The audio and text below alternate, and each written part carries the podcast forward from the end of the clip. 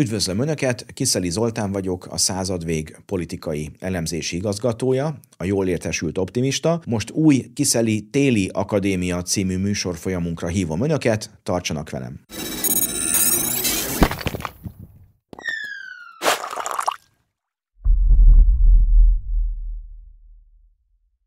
A Kiszeli Téli Akadémia egy-egy témának szentel nagyobb figyelmet, azoknak az embereknek szól, akik gondolkodnak, akiket érdekel a közélet, akik a hírek mögé szeretnének nézni, és az összefüggések iránt is érdeklődnek. A mai részben, a Téli Akadémiánk első részében arról fogok beszélni, hogy hol tart a nagy félvezető háború az USA és Kína között a 21. század birtoklásáért folytatott küzdelem. A 21. század aranya az adat lesz. A 19. században ez a szén volt, azok a hatalmak tudtak felemelkedni, amelyek komoly szénkészlettel rendelkeztek, elsősorban Anglia, másodszorban Franciaország és Németország, utána felzárkózott hozzájuk még az USA, illetve lemaradva, de azért még ott az élbolyban Olaszország, az osztrák-magyar monarchia, Oroszország, és hát még jobban lemaradva Japán. Tehát nagyjából a szénre épül épült a 19. század, a 20. század eleje. A 20. század maga pedig már az olajra, azok az országok, azok a birodalmak tudtak felemelkedni, amelyek olaj hozzáféréssel rendelkeztek. Ugye hát nagyjából így tudjuk a 20. század nagy részét leírni. Itt az amerikaiak tudtak azzal előre szertenni, hogy 1944-ben még Franklin Delano Roosevelt elnök a Saudi herceggel egy olyan megállapodást kötött, hogy az olajkitermelést dollárban fogják elszámolni, elszámolni, magyarul a dollárnak olaj fedezete lett, ezt hívtuk petrodollárnak. Ez tartott nagyjából mostanáig, hiszen ahogy az Európai Unió 2035-től kivezeti a belső égésű motorokat, új autókat ilyen motorral már nem lehet forgalomba helyezni, onnantól kezdve az olajnak a jelentősége is csökkenni fog. Hát persze tudjuk, hogy Kína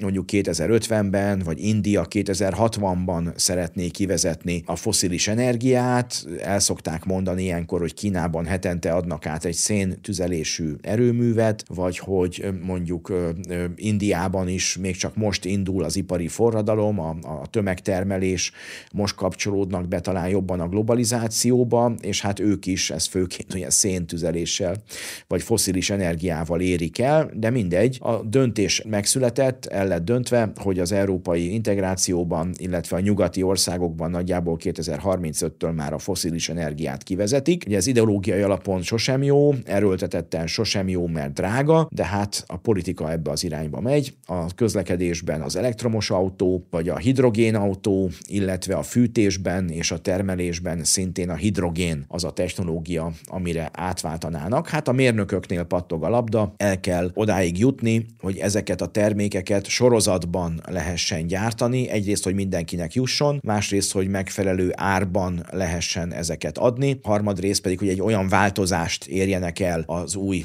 energia által, ami a klímahatást csökkenti, és az emberiség túlélését jobban biztosítja. Ez az alap, hogy a 21. század már az adatokról, pontosabban az adatok feldolgozásáról fog szólni, és arról, hogy ezeknek az adatoknak a feldolgozása, ezeknek az értékesítése milyen valutában történjen. Hát így értjük meg nagyjából a 21. század nagy csatáját, amely ö, leginkább az USA és Kína között zajlik, a többieknek ebben a meccsben nem nagyon osztottak lapot. Vannak még persze további versenyzők is, ha megnézzük a világ félvezető gyártásában élenjáró országokat, akkor azt látjuk, hogy Kína vezet, itt főként egyébként az ilyen ipari csippekre kell gondolni, egy manapság egy átlagos autóban, tehát ne is egy luxus autóra gondoljanak, egy átlagos autóban is most már nagyjából ilyen százas nagyságrendben vannak csippek, fékrendszernek van külön vezérlője, a katalizátor motornak van külön vezérlője, tehát rengeteg ilyen félvezetőre van szükség, eh, akár csak egy autóra, ha gondolunk, de hát a háztartási gépek, vagy mondjuk nem is beszélve az ipari eh, berendezésekről, gépekről rengeteg csippet igényelnek. Ezeknek a tömeges csippeknek a gyártásában Kína vezet. Nyilván a, a, a, a legmagasabb minőségű csippekben, a legfejlettebb csippekben Tajván számít világ elsőnek, ott zajlik a kutatásfejlesztésnek a zöme is, tehát Tajván az, ahol a legfejlettebb csippek készülnek, és a legnagyobb arányban. Ugye hát nyilván itt el kell még sorolnunk az USA-t, és Dél-Koreát, ahol szintén nagy mennyiségben gyártanak csippeket, nyilván Dél-Korea és az USA a fejlesztésben is élen jár, de a termelést ők is azért kihelyezik Tájvánra, tehát hiába mondjuk Kaliforniában fejlesztenek a szilíciumvölgyben csippeket, a gyártást sokszor még most is kihelyezik Tájvánra, mert egyszerűen ott van meg az az infrastruktúra, és ott nagy mennyiségben, nagy szériában, olcsóbban tudják ezeket gyártani. Ugye Tájván és Dél-Korea, Japán is ide tartozik természetesen. Ezek az USA szövetségesei, tehát azért is bíznak meg az amerikaiak a tájváni gyártási helyszínben, mert egy szövetséges országról van szó, és ezért a titok, a licensz, a szabadalom, vagy a gyártási technológia nem szivárok ki illetéktelen kezekbe. Tehát így értjük meg azt, hogy miért ilyen koncentrált ez a piac, már ami a fejlesztést illeti, vagy a, akár a gyártást is. Ha megnézzük, az USA nagyjából 900 milliárd dollárt költ jelenleg egy évben honvédelemre. Ez annyi pénz, vagy hát több is, mint amennyit az utána következő 10 ország költ fegyveres erőkre, honvédelemre. Ugye itt a, a chipgyártásnál azt látjuk, hogy az USA-nak nagyjából 4-5 országgal kell versenyeznie, amelyek közül csak Kína számít rendszer szintű riválisnak, a többi ország, Tajván, Dél-Korea, Japán, ezek szövetséges országok. Meg szokták még említeni Hollandiát is, mert Hollandiában van egy olyan cég, az ASML, amely olyan gépeket, berendezéseket gyárt, amelyekre szükség van a chipgyártáshoz. Hát ugye ilyen chiplapokat készítenek, és ugye azokra telepítik a, ezeket a tranzisztorokat, vagy ezeket a különböző integrált áramköröket, és azok a gépek, amelyek ezt az alaplapot gyártják, azok Hollandiából jönnek. Tehát még Hollandia is egy ilyen magasan fejlett ország, de főként az ilyen gyártási technológiák szempontjából. Tehát ez egy ilyen nemzetközi munkamegosztás is. Ez a kiindulási helyzetünk. Hoztam is önöknek egy Foreign Affairs cikket, ami nagyjából ezt dolgozza föl. Hát ez egy két évvel ezelőtti cikk, de szerintem nagyjából nem változott sok minden azóta. Ez a cikk arról szól, hogy az USA és Kína a félvezetők körüli küzdelemben, ez még nem egy háború, hívjuk ezt még csak egy küzdelemnek, egy párviadalnak, hol tart, és hát azt látjuk, hogy mind a kettőnek van előnye. Ugye az USA egy helyzeti előnyen rendelkezik, mert a szilíciumvölgy egy olyan kreatív Creative Hub egy olyan platform, ahol a világ legjobb elméi egy helyen vannak, szakosodnak, és mondjuk nem kell messzire menni, hogyha szeretnének egy olyan céget találni, ami olyat tud, amit mi nem. Magyarul meg tudjuk bízni a szilícium völgyben lévő cégek közül az a legjobbat, az arra legalkalmasabbat, mondjuk egy áramkör fejlesztésével, vagy az akkumulátor fejlesztésével. Ott van minden egy helyen, nagyon kreatív környezet, emberek általában ismerik is egymást, ha egy egyetemre jártak, vagy mondjuk korábban egy nagy cégnél dolgoztak, ahonnan kiléptek és saját céget alapítottak. Tehát általában ez a kreatív környezet, ez kifizetődik, és a szilícium völgy számít jelenleg a világ egyik ilyen nagy központi fejlesztési régió, stúdiójának, és hát a másik, hogy nem messze van Hollywood, Kalifornián belül, ahol a, a kultúripar, jellemzően a, a moziipar, vagy hát ezek a streaming szolgáltatók, ezeket a modern e, találmányokat, eszközöket a kultúrában, a populáris kultúrában a leggyorsabban tudják használni, tehát egy jó számítógépes animáció, egy jó alkalmazás, az ugye rögtön világszerte ismerté válik, és rögtön látják, hogy mire lehet használni. Tehát ez, ez az amerikaiaknak az előnye. Plusz plusz, ugye említettem a 900 milliárd dolláros honvédelmi költségvetést, amiből bőven jut katonai fejlesztésekre is, tehát ez a szilíciumvölgyi ökoszisztéma nagyjából ugyanúgy a piaci és az állami, ezen belül főként a honvédelmi megrendelésekből is él. Magyarul a rakétafejlesztésekhez, vagy a műholdas rendszereknek a fejlesztéséhez ugyanúgy szükség van a csippekre, a félvezetőkre, és az állam egy nagyon komoly megrendelő. Plusz, ugye a hadsereg, hogyha teszteli ezeket éles körülmények között, de ne csak a fegyverekre gondoljunk, a tankokra, hanem mondjuk gondolhatunk a műholdakra, kémműholdakra, vagy más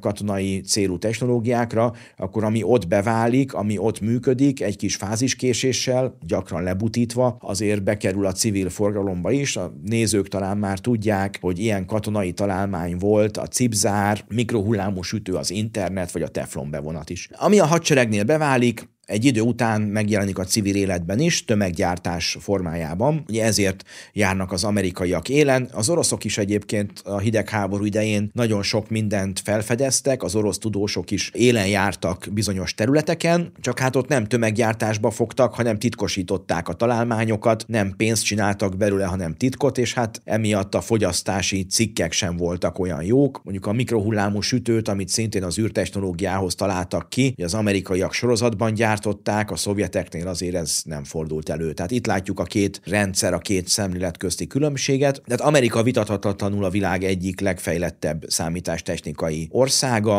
a, az az infrastruktúra jelen van. Ugye említettem, hogy Tajvánon van jelen a félvezető gyártásnak a, a, az élvonala. Itt is olyan egyetemek vannak, olyan startupok, olyan cégek, olyan ö, környezet, mondjuk csak arra gondoljunk, hogy munka után mondjuk az emberek ugyanabba a kocsmába járnak, és hát ahogy én a kollégáimmal általában a szabadidőnk egy részében is politikáról beszélgetünk, mert a szakmánk a hobbink, a hobbink a szakmánk, úgy vannak, akiket a félvezető gyártás köt le, és munka után is maguktól erről beszélnek, és hát ha van egy jó kocsma, egy jó étterem, akkor ha ott beülnek, és munka után még egy sörre, vagy egy, vagy egy, egy könnyű vacsorára összeülnek, akkor erről beszélnek, és ha eszükbe jut valami, fölfedeznek valamit, rögtön vissza tudnak menni a laboratóriumba, és tudják folytatni a munkát. Tehát ez az az ökoszisztéma, ami vagy van, vagy nincs, hát Tajvánban van. A kínaiak korábban azzal próbálkoztak, hogy onnan toboroztak embereket az anyaországba, a szárazföldre, magasabb fizetést kínáltak nekik, jobb karrier lehetőségeket, tehát amióta a konfliktus Tajván körül kiújult, azóta ez már nem annyira jellemző, jellemző. Hát most olyan trükkökről olvasni a médiában, hogy a kínaiak ilyen kamucégeket alapítanak Tajván szigetén, és a legjobb tajvani fejlesztőket ezek a cégek alkalmazzák, és úgy dolgoznak tajvani mérnökök Kínának, hogy, hogy nem tudják, hogy ki a valódi megrendelő vagy a végső felhasználó, tehát nyilván ez az ipari kémkedés, kutakodás, ez mindig zajlik. El szoktam mondani, hogy az első világháború kitörésének az egyik fő oka, nem az egyetlen, de az egyik fő oka az volt, hogy a németek hosszú idő után felgyorsították a Berlin-Bagdad-Bászra vasútvonal építését, és míg az angolok az 1910-es években már elkezdték a saját flottájuknak az átállítását a széntüzelésről az olajtüzelésre, ha a németek befejezték volna ezt a vasutat és a Taurus hegységen megfúrták volna az alagutakat, akkor a német flottát is át tudták volna állítani szénről olajtüzelésre, és az 1910-es évek elején a háború előtt a német flotta már nagyobb volt és gyorsabban fejlődött, mint a brit flotta, tehát ilyen szempontból ez a technológiai váltás is az első világháború mi hamarabbi kirobbantását tette valószínűvé, vagy angol részről, az Antant részéről ebbe az irányba terelte a folyamatokat. A németek ráértek volna még, és akkor sokkal jobb pozícióban lettek volna a háború kitörésekor, ami a hadiflottát illeti, de hát ugye ezek azok a dolgok, amik a mi lett volna, ha kategóriába tartoznak, csak hogy lássák a párhuzamot, hogy az 1910-es években a szén és az olajtüzelés közti minőségi váltás, úgy például jelen időben az olajról a digitális információra való váltás az, ami meghatározó. Ugye a kínaiakat az amerikaiak szankcionálják, ezek a szankciók úgy jelennek meg, hogy amerikai nyomásra a hollandok nem adhatják el a legmodernebb chipgyártó gépsoraikat Kínának. Ugye a kínaiak saját bevallásuk szerint a 7 nanométeres csippeknél tartanak, míg Amerikában a 3 nanométeres az, ami most sorozatgyártásban megjelenik, és hát Dél-Koreában, Tajván szigetén már egy nanométeres csipekről is beszélnek. Miért fontos a chipnek a teljesítménye? Egyrészt ugye minél kisebb egy chip, tehát minél integráltabb, ugye annál kevesebb anyagot használnak föl a gyártásához. Tehát ugyanannyi anyagból több csippet lehet gyártani. A kisebb és gyorsabb teljesítményű csippek kevesebb energiát használnak fel. Itt ugye azt szokták felhozni a TikTok betiltása melletti egyik érvként, hogy amikor Ukrajnának lőszert rendeltek, akkor egy norvégiai gyár arra hivatkozva nem tudta a termelését bővíteni, hogy a szomszédjukban van egy TikTok szerverpark, és az annyi energiát fogyaszt, hogy nekik már a jelenlegi kábel kapacitásnál, hálózati kapacitásnál nem jut elég áram a saját termelésük fokozására. Tehát ott látjuk, hogy a szerverparkok annyi energiát fogyasztanak, mint egy kisebb város, vagy egy nagyobb üzem, tehát ez is egy komoly szempont, hogy mennyi energiát fogyasztanak ezek a félvezetők. És hát ott van harmadik szempontként, harmadik szempontként, ugye, hogy gyorsabbak, tehát a teljesítményük is nagyobb, azaz több műveletet tudnak azonos idő alatt elvégezni, ez mondjuk egyáltalán nem mindegy, hogyha mondjuk akár a, látjuk az ukrajnai háborúban, ha mozgó célpontokat kell követni mondjuk egy ilyen rakétának, vagy mondjuk, hogyha több változós egyenleteket kell megoldani, tehát azt látjuk, hogy itt ennek nagyon komoly szempontja van. Tehát az amerikaiak limitálták a kínaiak hozzáférését a gyártógépekhez, mit csináltak a kínaiak? Elkezdték a saját gyártógépeiket előállítani, és hát ugye itt még lemaradásban vannak, tehát mint mondtam, saját bevallásuk szerint a kínaiak olyan 7 nanométernél tartanak, de hát hogyha egyszer rájött már valaki ennek a, a, a működési logikájára, akkor onnantól kezdve az már nem egy nagy lépés, a második lépés már nem olyan nagy, mint az első nulladik és az első lépés között volt a távolság, pontosan azért, mert már rájöttek ennek a csinyára, binyára, és onnantól kezdve már könnyen. Tehát ezért próbálták az amerikaiak limitálni a kínaiak hozzáférését ehhez a holland technológiához. Mit csináltak a kínaiak? Amilyen az adjon Isten, olyan a, olyan a fogadjisten. Az történt, hogy a kínaiak limitálták a ritka földfémek kivitelét, és nem csak az anyagét, hanem a feldolgozó gépsorokét is, amiben Kína számít világelsőnek, tehát főként a germániumnak, illetve újabban a grafitnak a kivitelét korlátozták a kínaiak. Grafit van máshol is, tehát ez nem egy kínai különlegesség, de egyrészt a feldolgozott grafitnak a kivitelét korlátozták, ami azért macerásabb, ugye egy tisztább formát előállítani, másrészt pedig a mennyiség. Tehát a kínaiak óriási óriási mennyiségben tudnak szállítani. Ugye még a többi országban, ahol elhanyagolták ezt a fajta kitermelést vagy feldolgozást, ott most a nulláról kéne indulni. Ezt látjuk egyébként amerikai és orosz viszonylatban az uránnál is, ugyanis Amerikában is van bőven urán, meg Ausztráliában is, meg Kanadában is, tehát szövetséges országokban is, csak olcsóbb volt nekik az elmúlt évtizedekben Oroszországból feldolgozott uránt vásárolni, mint a saját kapacitásukat kihasználni, és miután olcsóbb volt orosz uránt vásárolni, leépült az amerikai uránfeldolgozó kapacitás. Hiába csücsülnek az uránon, ha nincsen gépsor, amivel feldolgozzák, vagy azok a munkások, akik 20 éve még ezzel foglalkoztak, most már mással foglalkoznak. Tehát a nulláról kéne iparágakat, infrastruktúrákat fölépíteni, és ugyanez vonatkozik egyébként a grafitra is, hogy hiába van jelen más országokban is grafit, vagy tudnának előállítani például a kohászati tevékenység mellett melléktermékeként ilyen anyagokat. A neon is például így keletkezik, a neongáz, amire szintén szükség van a mikrochip gyártáshoz. Tehát hiába tudnának előállítani, hogyha drága nulláról ezt elérni. Tehát a kínaiak is válaszolnak erre a lépésre. Ugye miért fontos a félvezető? Miért fontos ez a technológia? Ugyanis és ez a lényege ennek a mai műsornak, hogy a 21. századot az információ annak feldolgozása fogja meghatározni. Ez azt jelenti, hogy a valutának, a pénznek, a globális vezető valutának az értékét, az fogja meghatározni, hogy mennyi adatfeldolgozásra alkalmas berendezést fogunk tudni azért a pénzért kapni. És hát itt nem mindegy, hogy a felnövekvő generáció az Instagramon, a Facebookon vagy a YouTube-on lóge, vagy a TikTokon. Ugyanis, hogyha TikTokon lóg, akkor mi történik? Előbb-utóbb digitális juánnal fog fizetni, és az bizony a kínaiakat fogja gazdagítani. Vagy ott a kínaiak jutnak olyan, olyan adatokhoz, hogy mit, mit szeretünk, mi iránt érdeklődünk, és amint tudják, hogyha például én a tengerparti nyaralás iránt érdeklődöm, ilyen filmeket nézek, vagy erre keresek rá a TikTokon, akkor nyilván ők fogják tudni, hogy mondjuk én a tengerparton szeretnék nyaralni. Ha viszont a, mondjuk a, a másik ember az Instagramon a, a hegyi nyaralásra, a hegyvidéki túrázásra keres rá, akkor ott meg azt fogják tudni, hogy ő meg azt szereti mondjuk, ha, ha nyaralásról vagy, vagy üdülésről van szó. És ez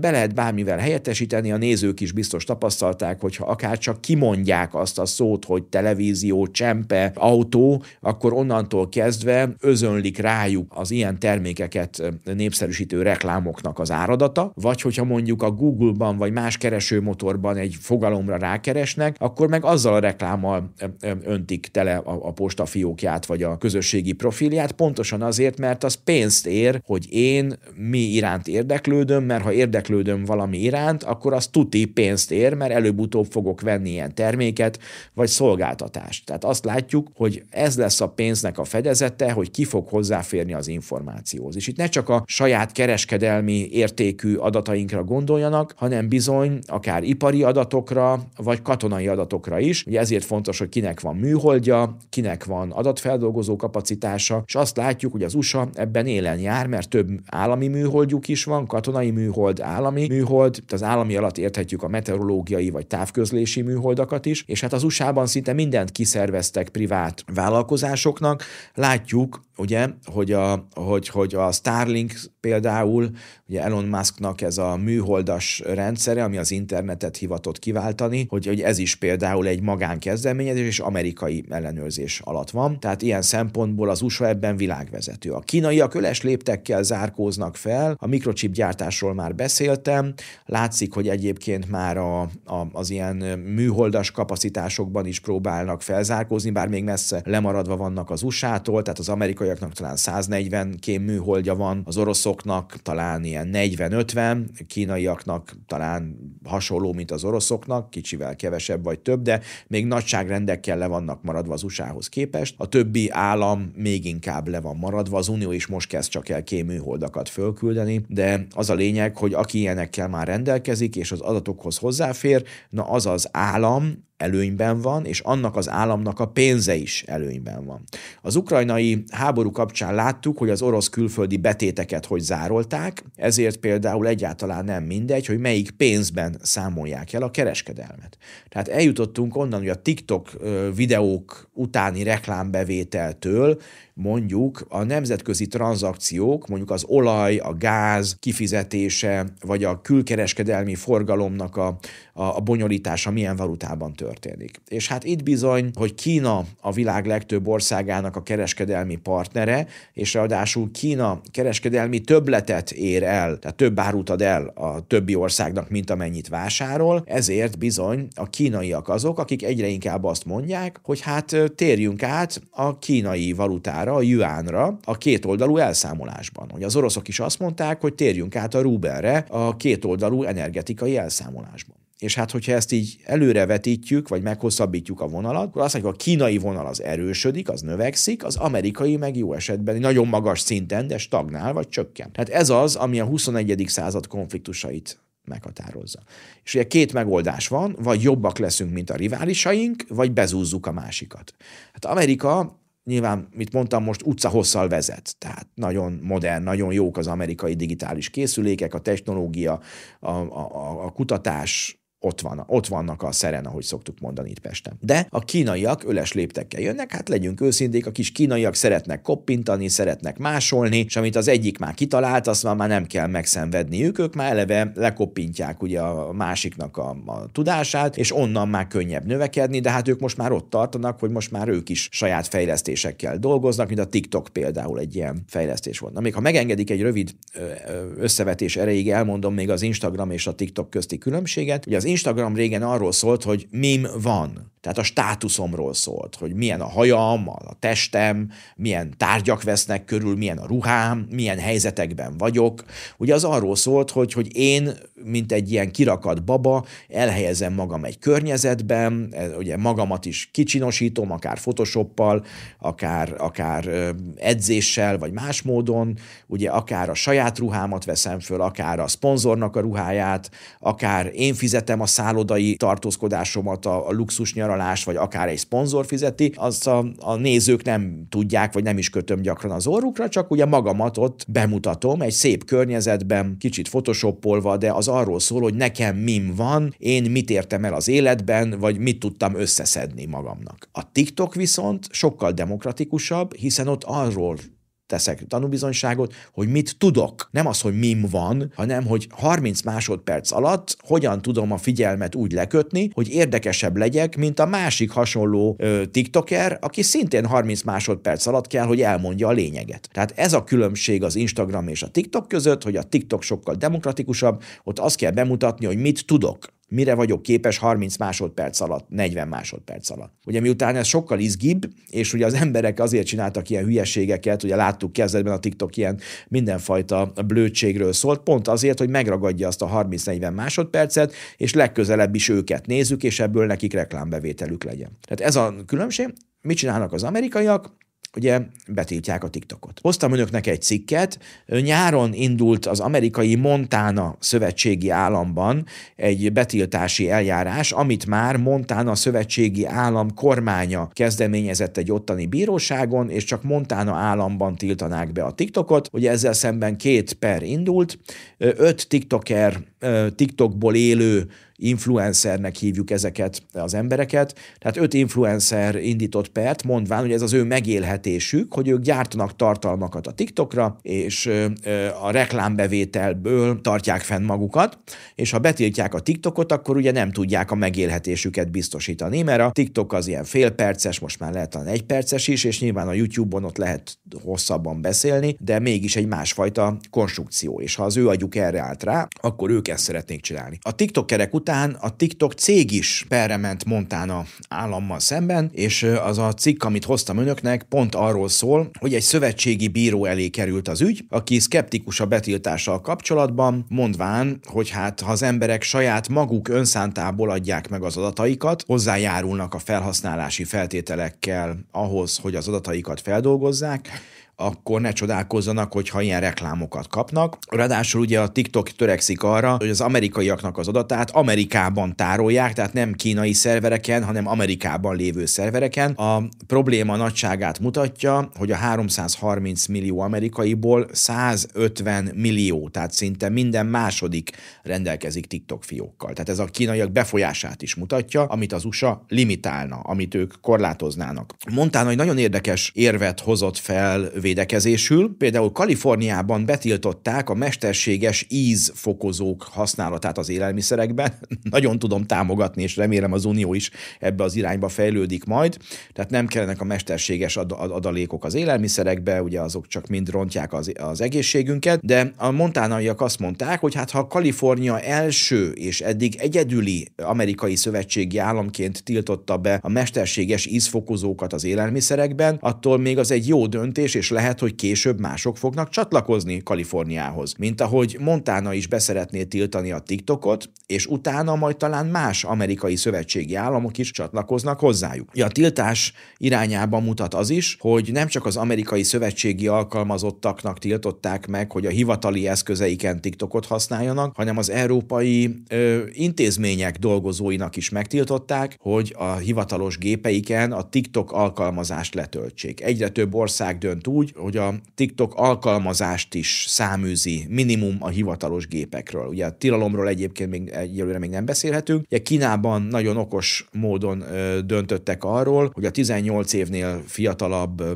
gyerekek, 18 hát évnél fiatalabbak még kiskorúak, hogy ők limitáltan naponta fél órát, maximum egy órát nézhessenek TikTokot, tehát hogy korlátozza őket az algoritmus, hogy aki 18 évnél fiatalabb, az ne csüngjön egész nap a TikTokon. Tehát a, a tiltás elindult, egyenlőre ezt egy próbapernek tekinthetjük Montánában, hogyha sikeres lesz, akkor előbb-utóbb jön az USA, és utána az Európai Unió is. Nézzük mi van még ebben, miért ilyen fontos. Itt szeretném hozni ezt a könyvet, ami a századvég kiadónál jelent meg még novemberben, november közepén, amikor a századvég a 30 éves születésnapját ünnepelte. Hortai Olivér és Fűrész Gábor írtak egy könyvet, egy új hidegháború küszöbén címmel, amelyben három olyan tévhitet, vagy három olyan ö, hiedelmet vizsgáltak meg, amelyek változás előtt állnak. Három olyan témában írtak, ami a mi téli akadémiánk szempontjából is fontos. Az első, talán a legfontosabb, ami az a kérdés, hogy az USA vezető hatalma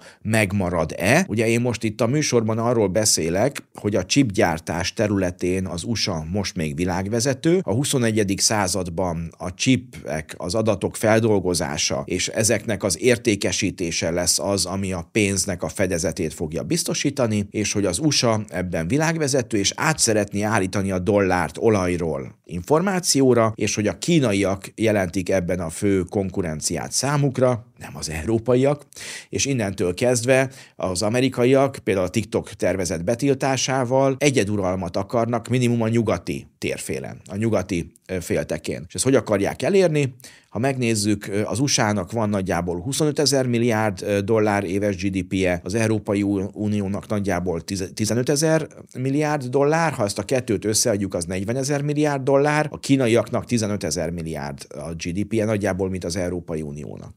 Ez azt jelenti, hogy a világ többi országának el kell döntenie, hogy a 40 ezer milliárddal akar kereskedni, vagy a 15 ezer milliárddal. És hát látjuk, hogy a nyugati szövetségesek, ezek az angol száz országok, Kanada, Ausztrália, Új-Zéland, amelyek az Egyesült Királyság, amelyek az USA-nak a legszorosabb szövetségesei, biztos, hogy szintén az amerikai technológiát fogják választani, illetve azt is látjuk, hogy az ázsiai szövetségesek, itt minimum Tajvánra, Dél-Koreára, Japánra kell gondolni, de az utóbbi időben azért felzárkózik már a Fülöp-szigetek is, illetve Vietnám még billegeti a faroktollait, mert Kínával is és az USA-val is jó kapcsolatokra törekszik, előbbi a BRICS keretében próbálnak a vietnámiak is bejebb menni, egy 200 milliós országról beszélünk Vietnám kapcsán, egyébként ez is nagyon durva, de lényeg az, hogy az amerikaiakkal pedig azért próbálnak jó kapcsolatba lépni, hogy Kínából a nyugati cégek Vietnámba helyezzék át a termelésüket. Ez a nagy amerikai mesterterv, és ennek a digitalizáció az egyik sarokpontja, hiszen hogyha a dollárnak a fedezete az információ lesz, és a kínaiakat kiszorítják a világ nagy részéből, legalábbis a fejlett anyagilag tehetős vagy potens részéből, akkor azt remélik, hogy egy ketté szakadt világ az amerikaiak vezető szerepét biztosítja, hiszen a, a gazdagabb részben, a, a pénzesebb részben, a fejlettebb részben az amerikaiak lesznek továbbra is a hegemónok. Hát ehhez le kell gyalulni Európát, ezt látjuk most. Például ugye a könyvnek a második fejezete az Európai Unióról szól, hogy az Európai Unió hogyan próbál küzdeni ezzel a, ezzel a nemzetközileg megváltozott helyzettel. Hát nagyon rosszul mondhatjuk el, nem spoilerezve a könyvet. Ugyanis az északi áramlat gázvezeték felrobbantása például megfosztotta az Európai Uniót attól, hogy legyen elég energiája. Nem csak az ipar számára, az energiaintenzív iparágak számára, amelyek elvándorolnak az USA-ba, főként a kohászat és az akkumulátorgyártás, vagy Ázsiába, mint a gyógyszer és vegyi anyaggyártás, vagy mondjuk a, a, a, a műtrágyagyártás, ami szintén elvándorol Európából, mert nagyon energiaintenzív, hanem például energiára van szükségünk a szerverparkok táplálásához is. Tehát ha nincs olcsó energia, akkor Európa lemarad a szerverparkok digitalizáció területén is, és még jobban rá lesz utalva az USA-ra. Tehát az amerikaiak azzal, hogy Európát energetikai függésben tartják, ezzel igazából a saját versenyelőnyüket is bebetonozzák, ugyanis arra akarnak rávenni minket, hogy például az atomenergiáról mondjunk le, hogy a bizottságnak, a zöldeknek vannak ilyen, ilyen őrült ötletei, és hát látjuk, hogy az uránt az amerikaiak Oroszországból veszik, azért, hogy majd eladhassák az európaiaknak. Tehát itt is egy függőséget teremtenek a nukleáris energia terén az USA-tól, holott erre teljesen, erre nincsen szükség, teljesen fölösleges, hogy az orosz uránt amerikai közvetítéssel vegyék meg az európai országok, amikor közvetlenül is lehet. Reméljük, hogy a háború után, amikor visszatérünk egy, egy új normalitáshoz, Oroszországtól vásárolni, a nukleáris energia ugyanis biztosítaná Európának az energia szükségletét, nem úgy, mint az LNG gáz vagy a tartályhajók, amelyeken keresztül ugye a világ más részeiről vásárolunk,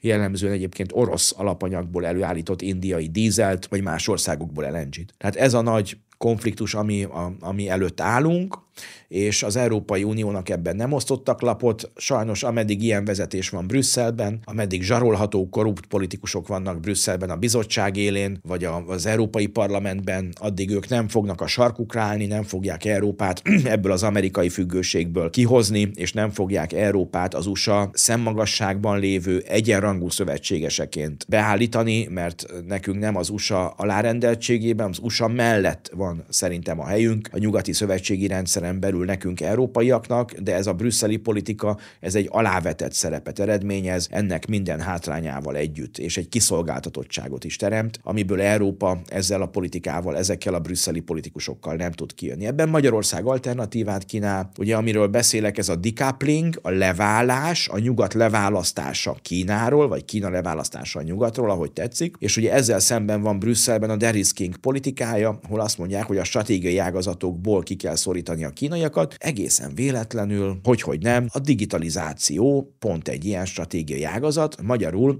a hírközlésből ki akarják szorítani a kínaiakat, pontosabban a Huawei-t és a ZTE nevű kínai cégeket, ezeknek a termékeit. Ugye a, a legtöbben talán a Huawei-nek a, a számítógépeit, a tabletjeit vagy az okostelefonjait ismerik, de az 4G, 5G hálózatban is számos transponder és egyéb egység van, és a Trump elnök hívta életre a Clean Network kezdeményezést 2017-ben. Ez azt jelenti, hogy az abban résztvevő országok ezeket a kínai cégeket nem engedik be a digitális infrastruktúrájukba. A németek próbálkoztak, hogy csak a kritikus részbe nem engedik be, de most már amerikai nyomásra úgy döntöttek, hogy a teljes 4G, 5G hálózatból kirakják a kínaiakat. Ugye ehhez először föltérképezték, hogy milyen kínai komponensek vannak a német 4G, 5G hálózatban. Hát ebből született az a keserédes német vicc, hogy 4G mínusz 53 Huawei egyenlő 3G, tehát a 4G hálózatból is ki kell vonni a, a Huawei-t, akkor már csak a 3G marad. Tehát ezért a németek azt a megoldást választották, hogy nem egyik napról a másikra cserélik ki a kínai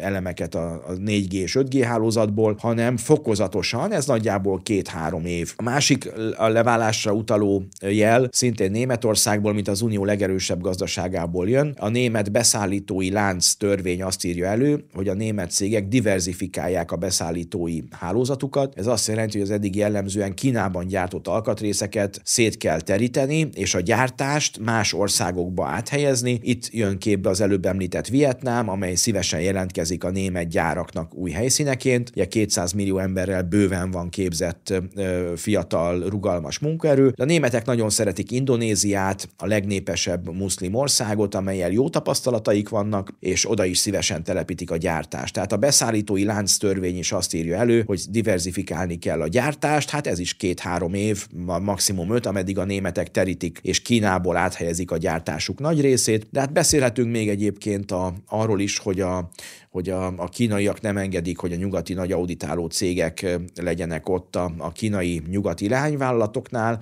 Ez ugye azt jelenti, hogy a nyugati cégek kiszervezték a kínai üzletüket egy külön cégbe, hogyha Oroszországhoz hasonlóan egyik napról a másikra ki kéne vonulni Kínából szankciók miatt, akkor ne érintse az anyacégnek a mérlegfőszegét annyira a kínai leányvállalatnak a csődje, vagy a leírása, vagy a leválasztása.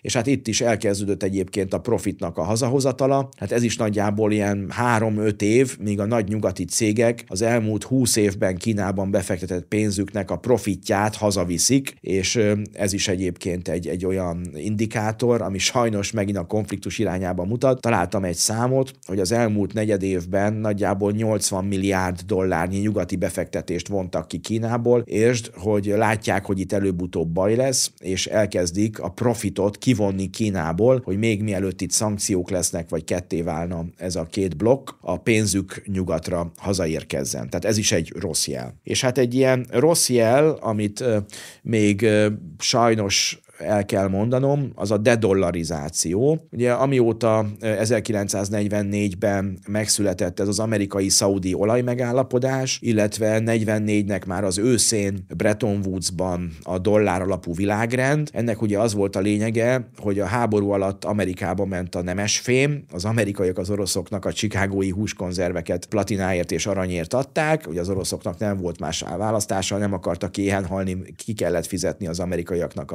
az arany aranyat és a platinát. Magyarul a háború végére már csak a dollárt lehetett aranyra váltani, és abban állapodtak meg Bretton Woods-ban az új nemzetközi pénzügyi rendszerben, hogy a dollárt aranyra lehet váltani, az összes többi valutát meg dollárra egy fix árfolyamon, és akkor így a többi valuta mögé már nem kellett dollárt rakni, és a, a, a háború alatt a tengeren túlra vándorolt aranyat ott lehetett tartani Fort Knoxban, mert hát elég volt a papírt papírra váltani, és a, a frankot, a, az angol fontot dollárra, és ugye nem kellett a, az aranyat átvinni Angliába, vagy Franciaországba. Amikor Charles de Gaulle felvetette, francia államfő, hogy hát, hogy hát a, vigyék vissza a, a, az aranyat Franciaországba, mert ezt a sok papírdollárt szívesen átváltaná aranyra, mert az arany az mégiscsak jobb, mint a papírdollár, akkor az amerikaiak a franciák órára koppintottak, és hát ugye ez többek között szintén hozzájárult ahhoz, hogy Franciaország kilépett 1965-ben a NATO katonai szárnyából, ezért is költözött a NATO főhadiszállása Brüsszelbe, Párizsból, és ugye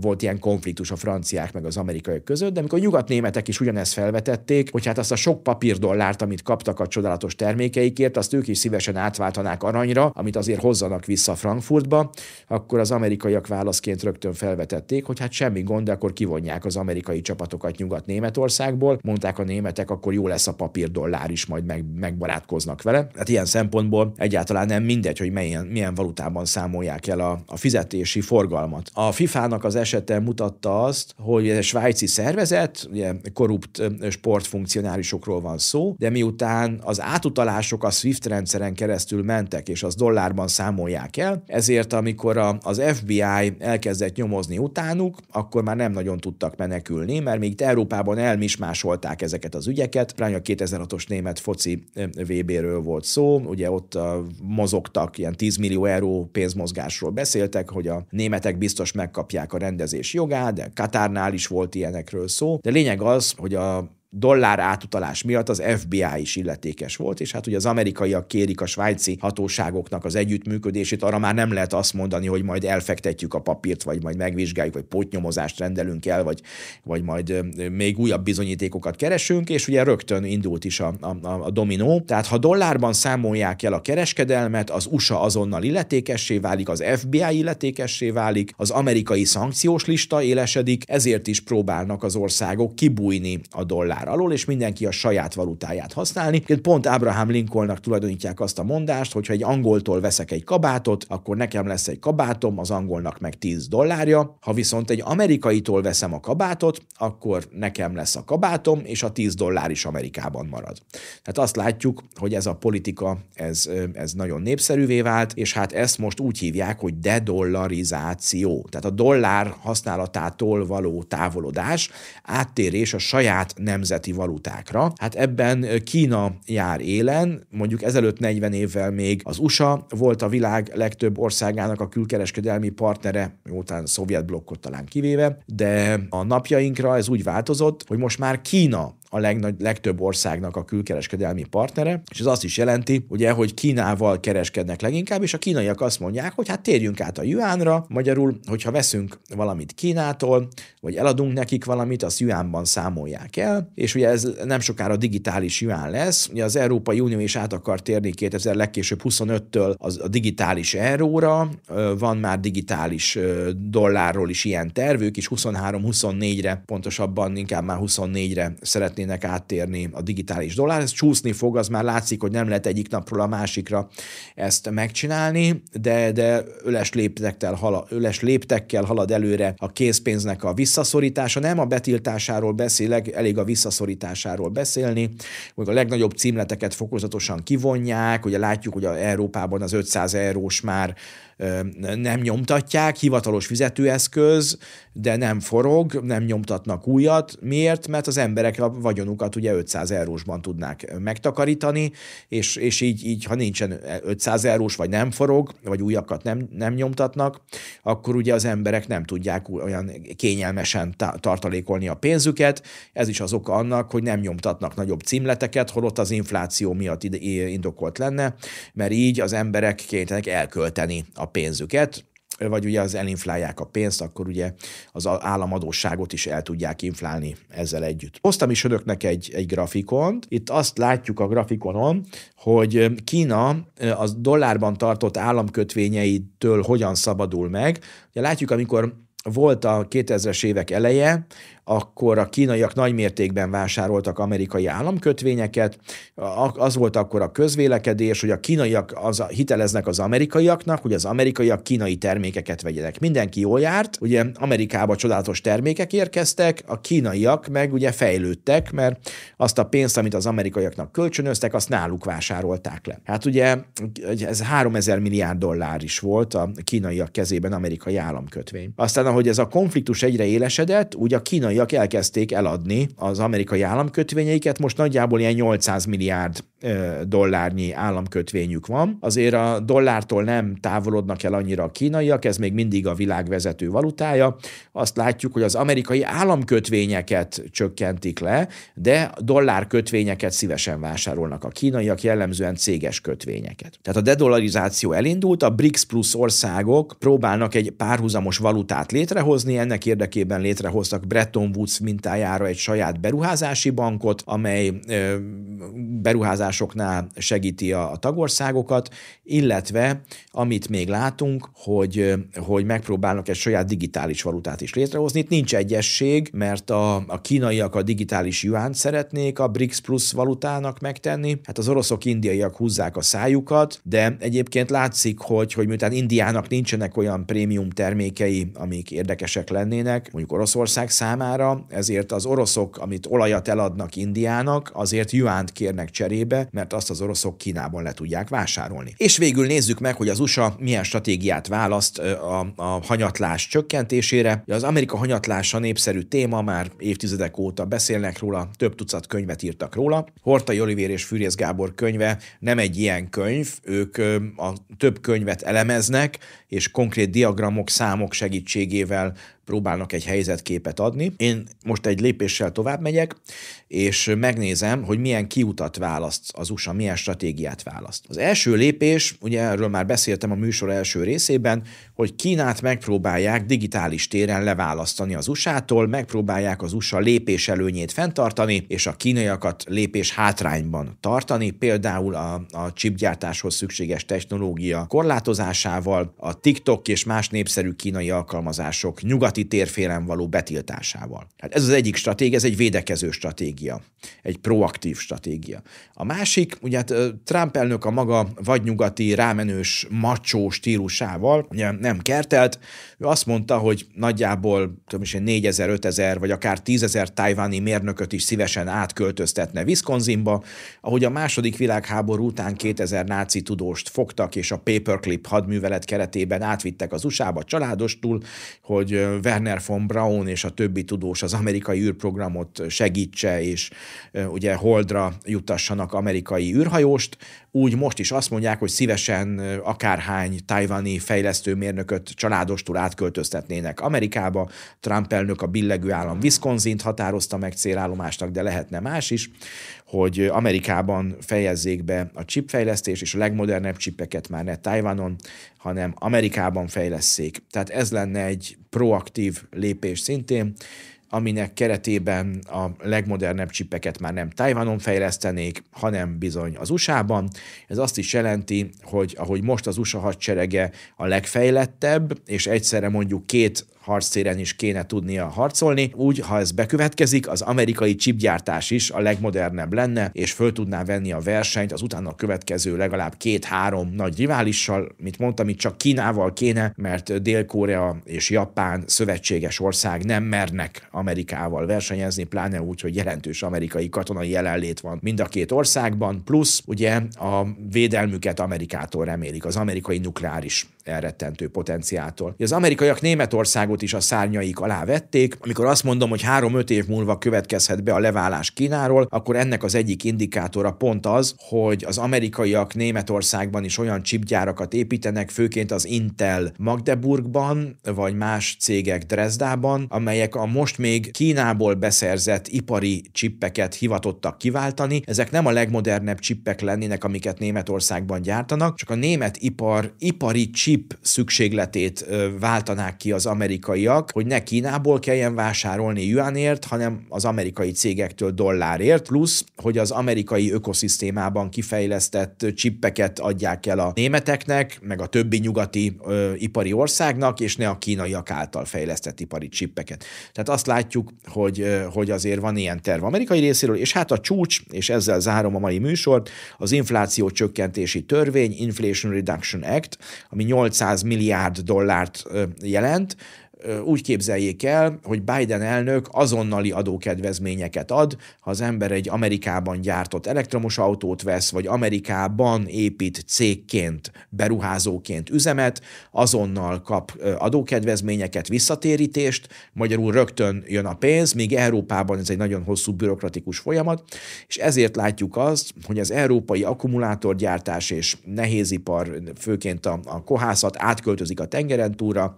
egymás után építik egyébként az USA déli tagállamaiban, ahol nincs ez a gender őrület, nincs a, a zöld diktatúra, az öko őrület, és ahol egyébként az adók is alacsonyabbak, normálisabbak a hivatalnokok, és a közállapotok is biztonságosabbak, ott épülnek egymás után a nagy dél-koreai, japán és európai elektromos autógyárak, és az amerikaiak reménye szerint a félvezető gyárak is oda fognak költözni Tajvánról, pontosan azért, hogy Amerikában gyártsák ezt a csúcs technológiát, ők ellenőrizzék ennek a gyártását, és potenciálisan a kutatásfejlesztés is Amerikába költözzön, ne csak parciálisan, mint most, hanem ami most még Tajvanon van, az menjen át Amerikába, mert hát Tajvánt a kínai népköztársaság 2049-ig, a népköztársaság alapításának századik évfordulójáig bezáróan szeretné az anyaországgal egyesíteni. Ugye a kínai vezetés ezt bék békés eszközökkel akarja elérni. Ha meghallgatjuk a kínai kommunista vezetőket, ők mind a két Kína, a kínai népköztársaság és a tájváni kínai köztársaság békés egyesítéséről beszélnek, nem megtámadásról. Nyilván látják, hogy ez Oroszországnak sem jön be, a Hamasnak sem jön be, hogy fegyverrel harcol. Kínaiak ráérnek, 5000 éves civilizáció, nem sietnek, ugye száz év alatt akarták Tajvánt visszahozni, abból még bőven van hátra, ugye 26, 26 év. Ilyen szempontból a, a, az amerikaiak tehát azért is akarják a csipgyártást áthozni Tajvánról az USA-ba, hogyha valamilyen módon Tajván és az anyaország egyesül, akkor az ne a pekingi vezetés ellenőrzése alá kerüljön, hanem már legyen Amerikában. Tehát ez is egy olyan dolog, ami, ami, ami a jövőt mutatja, és hoztam is egy térképet az amerikai beruházásokról. Azt látjuk, hogy az egész USA egy ilyen új ö, ö, ö, iparosítási lázban él. Hát ami probléma, hogy azért ezek már nem olyan tömeges munkahelyek, mint mondjuk voltak a második világháború előtt, a New Deal idején, vagy a fegyverkezés idején, tehát itt azért ezek már magasabb hozzáadott tudást igénylő munkakörök. Plusz ugye azt is látjuk, hogy itt a beszállítói kör sem olyan nagy. Sokszor elmondtam már, sokszor fogják még hallani az elkövetkező időben, hogy például egy elektromos autóhoz tized annyi alkatrészre van szükség, mint egy benzines vagy dízeles autóhoz. Tehát ez azt is jelenti, hogy tízből már csak egy autóipari munkásra lesz szükség, aki a termelésben fog, fog dolgozni. Nyilván a, a szolgáltatásban biztos több emberre lesz szükség. Mondjuk a Európában nagyon komoly probléma az elektromos autózás ez a töltőhálózatnak a szűkössége, tehát mondjuk amennyivel kevesebb ember fog mondjuk autót gyártani, annyival több fogja mondjuk a töltő oszlopokat szerelni, vagy a, vagy a házi gyors töltőket beszerelni, tehát, tehát a munkára lesz szükség, csak autóipari munkásra talán kevesebb. És ezért látjuk azt, hogy az amerikaiak itt Biden elnök programjával a 21. századot akarják megnyerni, pontosan úgy, hogy az adatok feldolgozását, illetve ezeket a modern technológiákat Amerikába vigyék, a kutatást, fejlesztést Amerikába hozzák, és ott érjék el azt, hogy ellenőrzésük alatt tartva a 21. század technológiáját, azt digitális dollárban számolják el. És a második kör ennek a törekvésnek az, hogy minimum a szövetséges országok, ez ilyen 40-50 országot jelent a világ 210 országából, hogy ezek is az amerikai gravitációs mag felé húzzanak, mert hogyha Nyugat-Európa, illetve Ausztrália, Japán, Dél-Korea nyugat irányába húz, akkor a többi ország sem teheti meg azt, hogy a nagyobb gravitációs magot kikerülje, és a kisebb gravitációs mag Kína felé menjen. Hát így írhatjuk le az amerikai nagy stratégiát. Ennyit szerettem volna a mai műsorban elmondani, ami a Kiszeli Téli Akadémia első műsora volt. Akik még nem tették, kérem iratkozzanak fel a Kontextus YouTube csatornájára, 25 ezer feliratkozót szeretnénk elérni nem sokára. Jó lenne, hogyha az algoritmust átvernénk továbbra is, minél többen iratkoznak fel, minél többen nyomnak egy lájkot, vagy osztják meg a műsort, az algoritmus annál több több ember számára teszi elérhetővé a műsort. Szeretném még egyszer emlékeztetni önöket Horta Jolivér és Fűrész Gábor könyvére, amelyet a századvég kiadó honlapján meg lehet rendelni, amely ezekre a kérdésekre is választ ad, illetve olyan tudományos tények és könyvek alapján mutatja be az USA hatalmi küzdelmeit, az Európai Uniónak a helyzetét, illetve a progresszívnek mondott ideológiáknak a térnyerését és ezek blokkoló hatását, amivel szerintem jobb tovább tudják gondolni azt, amiről beszéltem. Gondolkodjanak tehát arról, amiről szó volt, és maradjanak továbbra is jól értesült optimisták.